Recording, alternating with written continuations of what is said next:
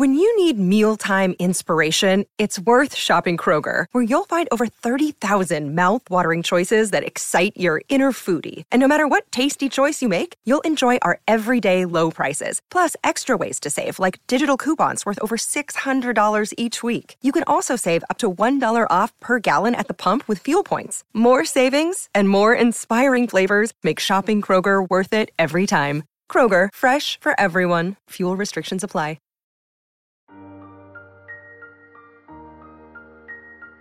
Por que, que é tão difícil compreender um sistema de crenças diferente do nosso? Afinal, o que, que é equilíbrio? Essas são apenas algumas perguntas que podemos nos fazer quando estudamos com mais atenção o que é o taoísmo. Uma corrente religiosa e filosófica que cresceu muito na China e transformou a vida de milhões de pessoas não só na Ásia, mas em muitas partes do mundo. Esse episódio está inserido dentro de uma série onde já falei de várias religiões. Inclusive, vale a pena dar uma olhada nessa playlist, porque tem episódios sobre hinduísmo, islamismo, candomblé, cristianismo, umbanda e muito mais. Como sempre, eu quero lembrá-los que eu utilizei fontes e autores confiáveis que você pode e deve consultar na descrição do episódio. Bom, a primeira coisa que temos que fazer aqui hoje é compreender do que, que a gente está falando. Pessoal, o taoísmo, também chamado de daoísmo e taoísmo, é uma tradição nativa do Sudeste Asiático, especialmente da China caracterizada tanto como filosofia quanto como religião. Essa tradição dá ênfase para a vida em harmonia com o que é chamado de Tao, também conhecido como Dao em algumas línguas. Esse termo se traduz como caminho, via ou princípio natural do universo e é frequentemente representado com o Bagua e o Taijito. Provavelmente você nunca ouviu falar desses termos, mas ambos se referem ao yin e o yang, simbolismo bem conhecido por nós. No taoísmo, o Tao representa a fonte, a dinâmica e a força de vida que está por trás de tudo que existe. O Tao é considerado aquilo que sustenta todo o universo, uma força que flui naturalmente e forma a essência de todas as coisas. O taoísmo valoriza a simplicidade, a harmonia com a natureza, a espontaneidade e busca pelo equilíbrio, além de prezar pela não interferência nas forças naturais. O taoísmo procura compreender os mistérios da humanidade de uma maneira que vai além da distinção entre ciência e religião. Para os seguidores do taoísmo, essa tradição não é considerada uma versão limitada dessas duas categorias, e sim uma compreensão integral e completa. Um dos principais aspectos que dão sustentação para o taoísmo está na tentativa de definir o indefinível, ou seja, tentar explicar e tornar mais palpável aquilo que não conseguimos explicar e para isso, o taoísmo faz o uso de metáforas e de paradoxos presentes na realidade humana para fazer as suas explicações sobre o universo.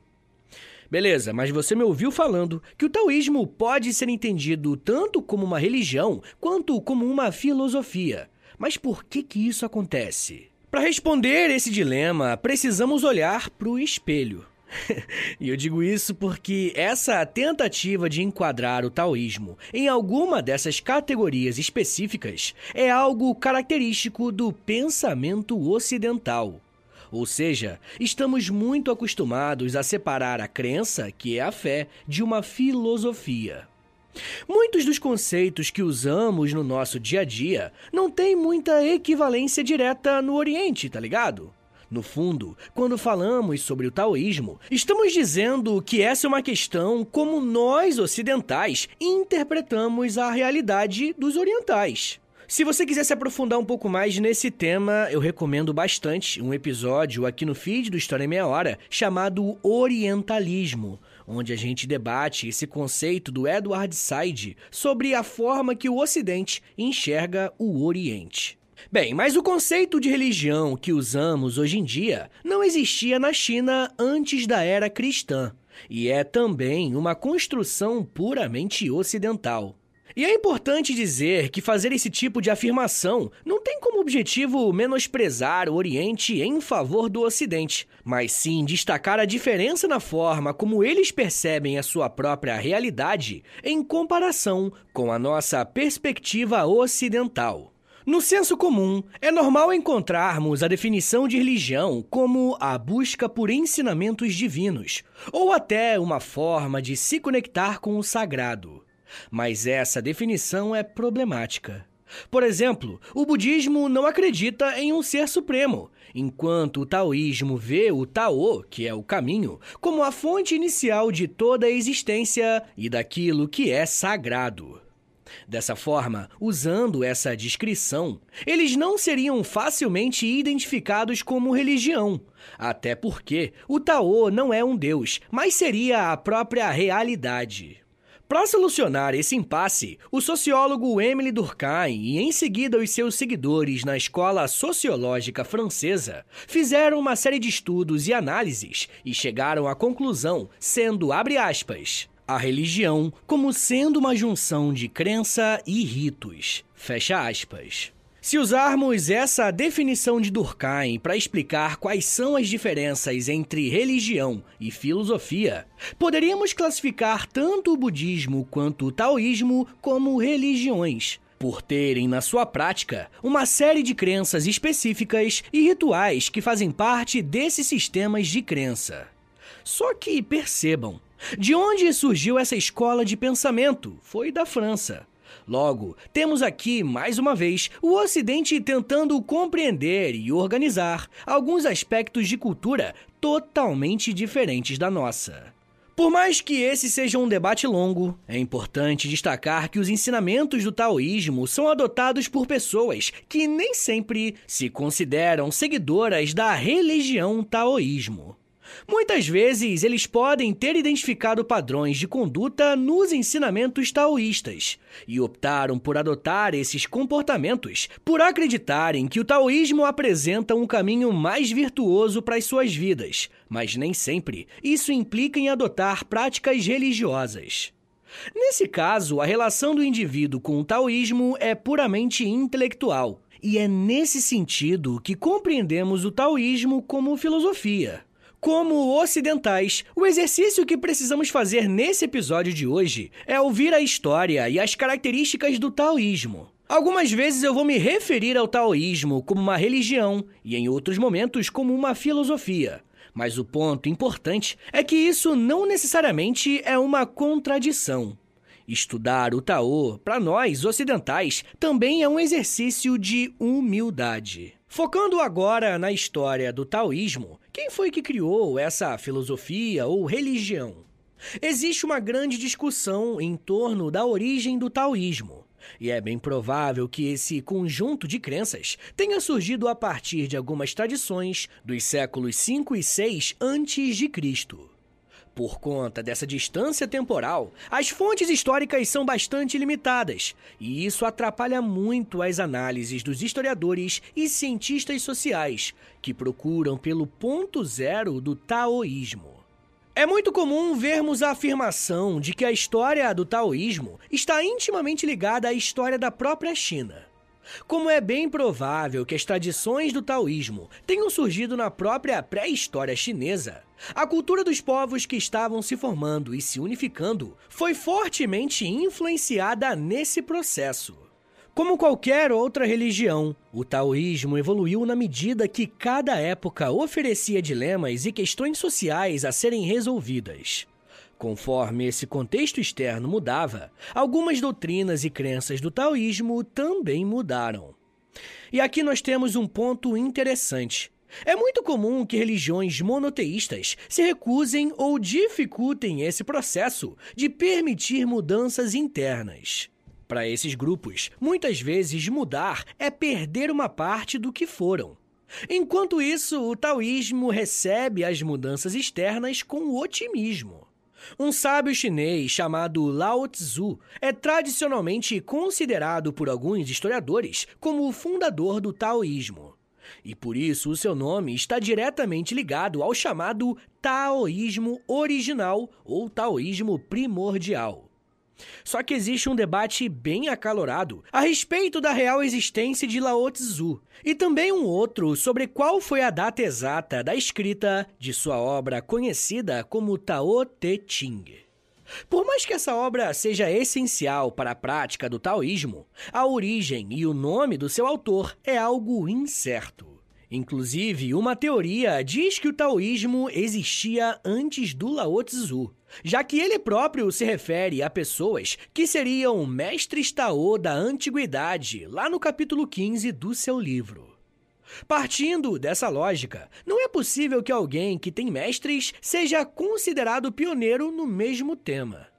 Mesmo assim, ainda é possível que esses mestres não sejam taoístas, pois não estariam vivenciando uma religião consolidada. Nesse sentido, essas pessoas seriam mestres de uma sabedoria que futuramente resultaria no taoísmo. Já que Lao Tzu é considerado o fundador, vale a pena explorar um pouco da história atribuída a ele. Segundo relatos tradicionais, Lao Tzu teria nascido por volta do século V a.C. e era um estudioso que desempenhava o papel de guardião dos arquivos na corte real da dinastia Zhou, uma das mais duradouras da história chinesa. Essa posição dava a ele acesso a importantes obras raras da época, incluindo aquelas associadas ao Imperador Amarelo, Huangdi, que também é apontado como um dos pioneiros da origem do Tao, que teria influenciado muito o pensamento de Lao Tzu. E se você não sabe quem foi o Imperador Amarelo, eu recomendo que você ouça o episódio Império Chinês ou compre o nosso livro História em Meia Hora Grandes Civilizações. O link está na descrição do episódio. Bom, quem é ouvinte mais antigo do podcast provavelmente já me ouviu falando que o fato de civilizações antigas usarem a mitologia para explicar não só a origem do universo, mas também a criação de alguns grupos sociais é algo bem comum. O historiador chinês Sima Qian, do século I a.C., reconhecido na China como o primeiro grande historiador do país, afirmou que Lao Tzu se desencantou com a decadência moral da vida na cidade de Guangzhou e viu com seus próprios olhos o declínio do reino. Por conta disso, aos 80 anos, ele se aventurou em direção ao oeste, buscando uma vida solitária como um andarilho nas fronteiras instáveis e violentas da China. A tradição conta que, ao chegar no portão oeste de uma grande cidade, Lao Tzu foi reconhecido pelo guarda chamado Yin Shi. O soldado pediu para que o andarilho passasse a registrar por escrito a sua sabedoria para beneficiar todo o país e não apenas aquelas pessoas que conviviam com ele. O texto que Lao Tzu escreveu se tornou conhecido como o Tao Te Ching, e a versão atual do texto contém algumas partes a mais do que a original. Esse trabalho do Lao Tzu afirma que aquilo que ele compreendia não podia ser totalmente expresso por palavras. Ele fez um alerta logo no início do livro, dizendo que o mistério não pode ser entendido intelectualmente, ele precisa ser vivido. O convite que o filósofo está fazendo aqui é sair de uma necessidade que nós temos de apenas querer entender as coisas, mas se entregar e se permitir a estar aberto a novas experiências. Ainda nessa parte da origem da biografia de Lao Tzu, tem algumas questões importantes que merecem destaque. A primeira é que, de acordo com essa tradição, a sociedade chinesa também passou a valorizar o registro por escrito, por entenderem que assim os ensinamentos seriam melhor preservados. Então, se entre o Oriente e o Ocidente existem algumas diferenças a respeito da classificação ou não de religião e filosofia, tanto ocidentais quanto orientais confiam mais nos documentos escritos do que nas tradições orais. Apesar das diversas dúvidas sobre a origem dessa religião e do seu fundador, o que podemos afirmar com mais certeza é que uma das principais bases do taoísmo estão nos ensinamentos de Lao Tzu e na obra Tao Te Ching. E pessoal, eu já quero falar mais sobre quais são os tais princípios do taoísmo, como que se pratica e até onde vai a sua abrangência em escala global. Mas segura um minutinho aí, tá, gente? Que daqui a pouco a gente volta e eu falo um pouco mais sobre equilíbrio, caminho, paz, sabedoria e Rio de Janeiro. Segura aí, que é um minutinho só.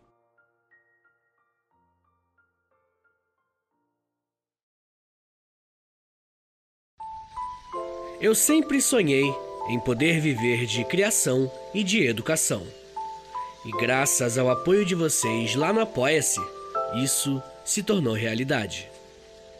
Entre em apoia.se barra História em Meia Hora, que com 10, 20 ou 30 reais por mês, você não só contribui para esse trabalho continuar acontecendo, como também recebe recompensas exclusivas para os apoiadores. Com 10, você tem acesso a um podcast semanal exclusivo. Eu me aprofundo em um tema de um dos episódios da semana e envio diretamente para o seu e-mail através do Apoia-se. Já tem mais de 70 episódios por lá e você vai receber acesso a todos eles. Além do podcast exclusivo, com 20 reais, você também recebe acesso ao nosso Clube do Livro. Todo mês nós lemos um livro sobre história e conversamos no grupo do Telegram. E depois de 30 dias, fazemos uma call no Zoom para compartilharmos as nossas impressões. E com 30, além das recompensas anteriores, eu te adiciono no meu Amigos Próximos no Instagram, onde publico conteúdos diários com curiosidades históricas, tanto no arroba História em Meia Hora, quanto no arroba Prof. Vitor Soares. E se você tiver alguma dúvida sobre o apoio, é só entrar em contato comigo pelo e-mail historiaemmeiahora.gmail.com apoia.se barra História em Meia Hora. É apoia.se barra História em Meia Hora. Valeu, gente!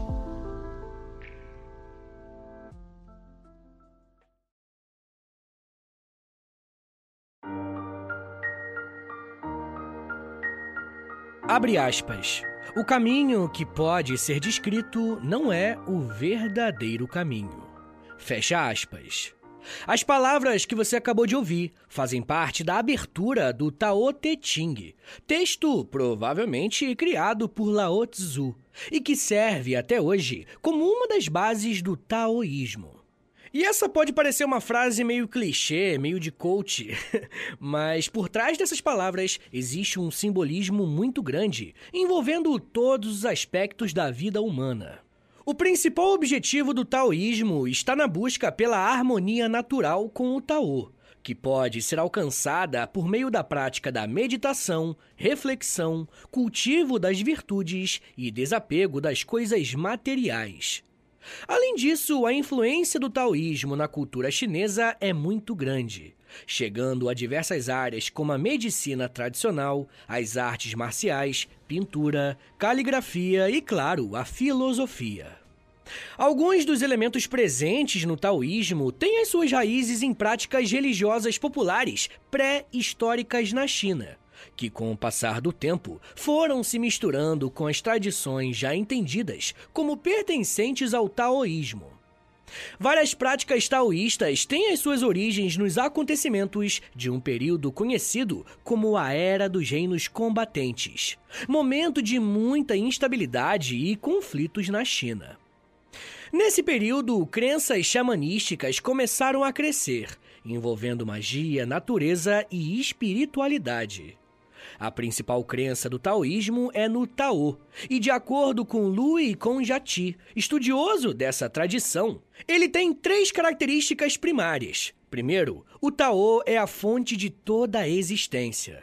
Segundo, é um mistério inominável. E terceiro, o Tao é uma presença sagrada que está em tudo. Do ponto de vista teológico, o taoísmo enfatiza a falta de forma física e a natureza impossível de ser conhecida do Tao. Diferentemente das principais religiões abraâmicas, o taoísmo não se baseia em conceitos antropomórficos de Deus, ou seja, que personifica uma entidade divina. Apesar disso, dentro do taoísmo existem muitos espíritos e divindades que ocupam um papel secundário. O Tao se manifesta de forma ativa através do Té, também chamado de Dé, que pode ser traduzido como virtude ou poder. Isso significa que Dé, a virtude, resulta de um indivíduo vivendo e cultivando o Tao, que é o caminho, a realidade. A virtude aqui pode ser entendida como a ética confucionista, ou como a um tipo espontâneo superior ou poder sábio que vem de seguir o Tao e da prática do Wu Wei, que significa não ação, que daqui a pouco eu vou explicar um pouquinho melhor. A visão taoísta também ignora a ideia de um eu individualizado e separado, como nós frequentemente entendemos ao considerarmos a individualidade de cada pessoa.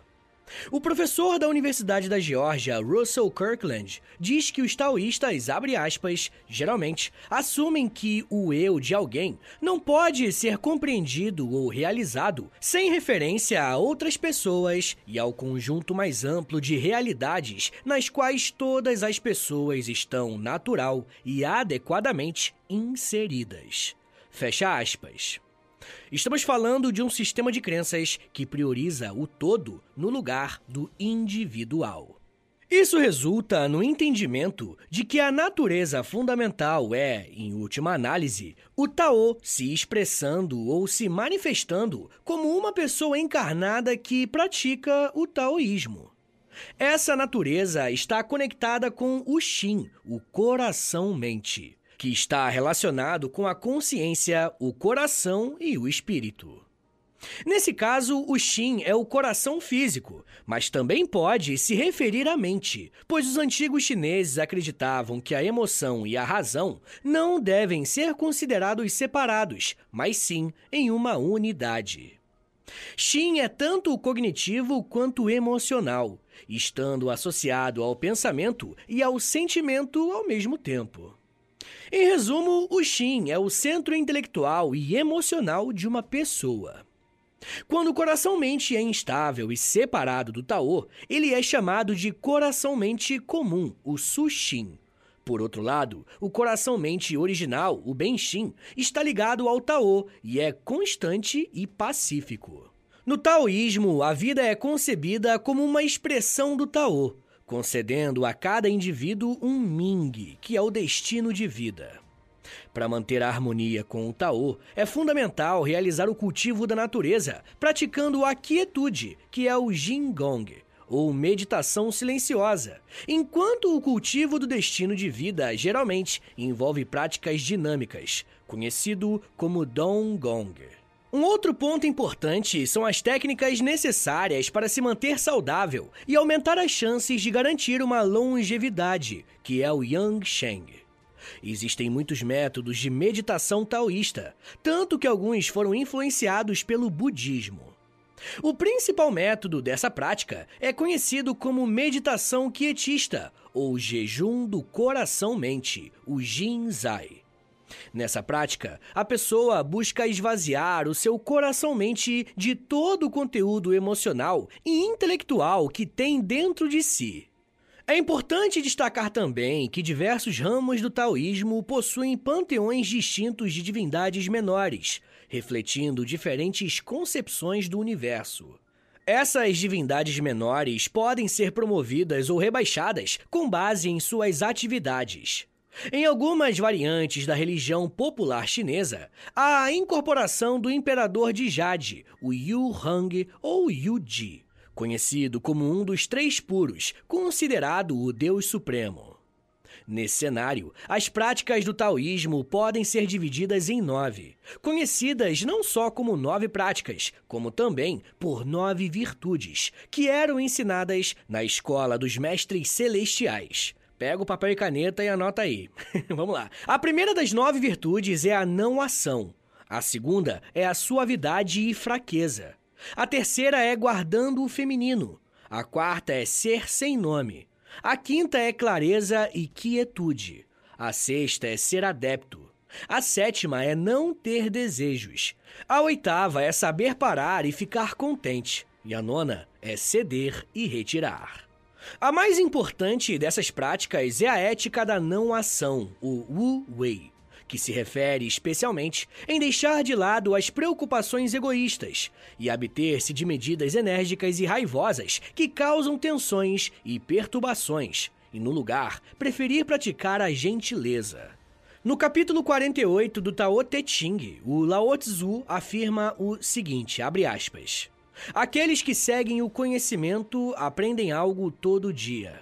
Aqueles que seguem o Taô desaprendem algo todo dia, desaprendendo e desaprendendo, até alcançar a não ação. Quando nada é feito, nada fica desfeito.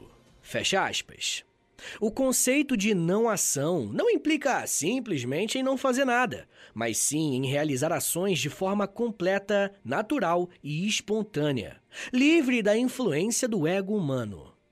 O conhecimento teórico é entendido como algo limitado, e para superar essa barreira, existe o Wu Wei, que nos permite harmonizar com a sabedoria do universo, o Tao, que é infinito.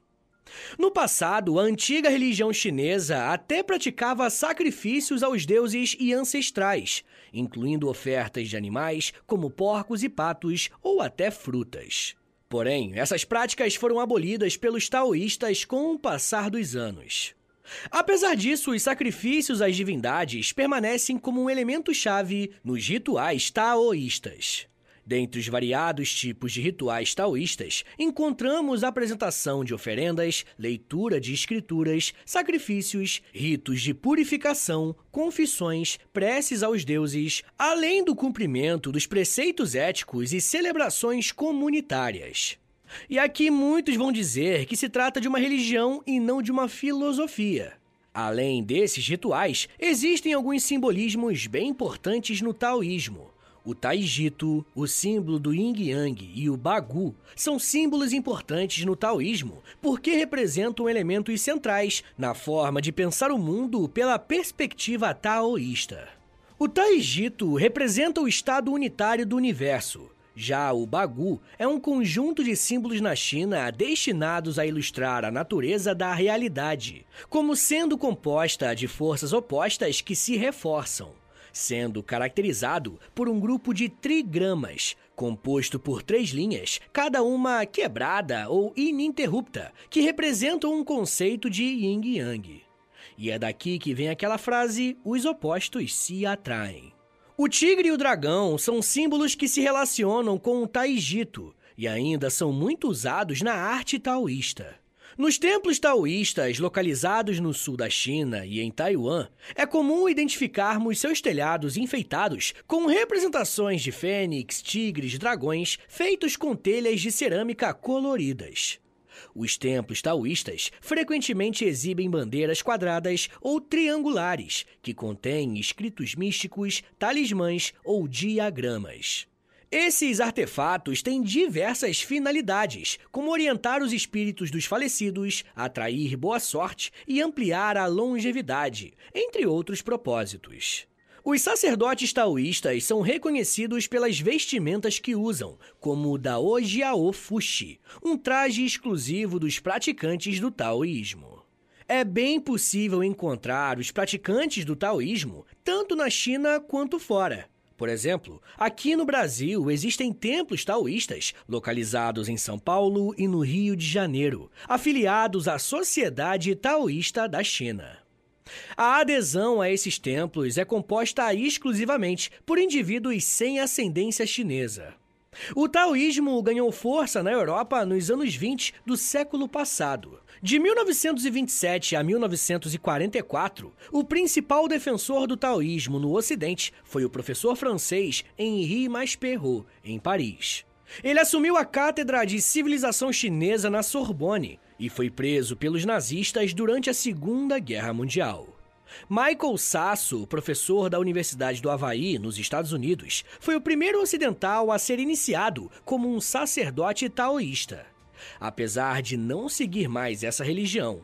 Posteriormente, ele também atuou como co-editor da Taoist Resources, o primeiro e único jornal em inglês dedicado ao estudo do taoísmo, ligado à Universidade de Indiana.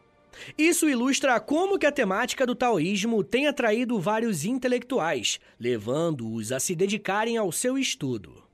Hoje, muitas organizações taoístas, como a Igreja Taoísta da Itália e a Associação Taoísta Catalã, por exemplo, foram estabelecidas no Ocidente, e boa parte dessas organizações são recentes e foram fundadas ainda nesse século. O que significa que o fenômeno taoísta ainda é muito jovem por aqui no Ocidente e ainda vai dar muito o que falar. E aí, pessoal, o que vocês acharam? Gostaram do episódio? Vamos fazer o resumão agora, em um minutinho só, só pra você lembrar o que a gente falou até agora? Beleza? Vamos lá. Para nós, aqui do Ocidente, falar sobre o taoísmo é andar em uma corda bamba entre religião e filosofia. É difícil compreender que as duas coisas podem estar juntas em um mesmo fenômeno. E é justamente assim que os chineses concebiam esse sistema de crenças, o taoísmo. Como o próprio nome já indica, dentro do taoísmo o elemento mais importante é o Tao, que é entendido como o caminho, a busca pelo equilíbrio e a moderação. O Tao é entendido como algo que não tem explicação, mas ao longo da história, algumas pessoas se dedicaram a estudá-lo e a encontrar formas de formalizar esse elemento do universo que é tão misterioso. Todo praticante e seguidor do taoísmo busca dar ênfase na moderação e nas virtudes no lugar da raiva, egoísmo e violência. O taoísmo sofreu fortes influências de outras religiões, como por exemplo o budismo. E em sua vertente religiosa, também apresenta sacrifícios, cerimônias públicas e rituais praticados em favor dos mortos. Por mais que o taoísmo seja uma expressão chinesa, nas últimas décadas vem ganhando cada vez mais adeptos ao redor do mundo, indicando que o desafio de compreender o que é diferente vem sendo cada vez mais comum e desejado. O mesmo também pode ser visto com um sistema de crenças que nasceu na Ásia e vem ganhando cada vez mais espaço, que é o Shintoísmo que assim como o taoísmo também acredita num caminho, o caminho dos deuses. É isso que significa Shinto. Mas não possui um fundador específico nem um código moral. Mas isso já é um papo para uma outra meia hora.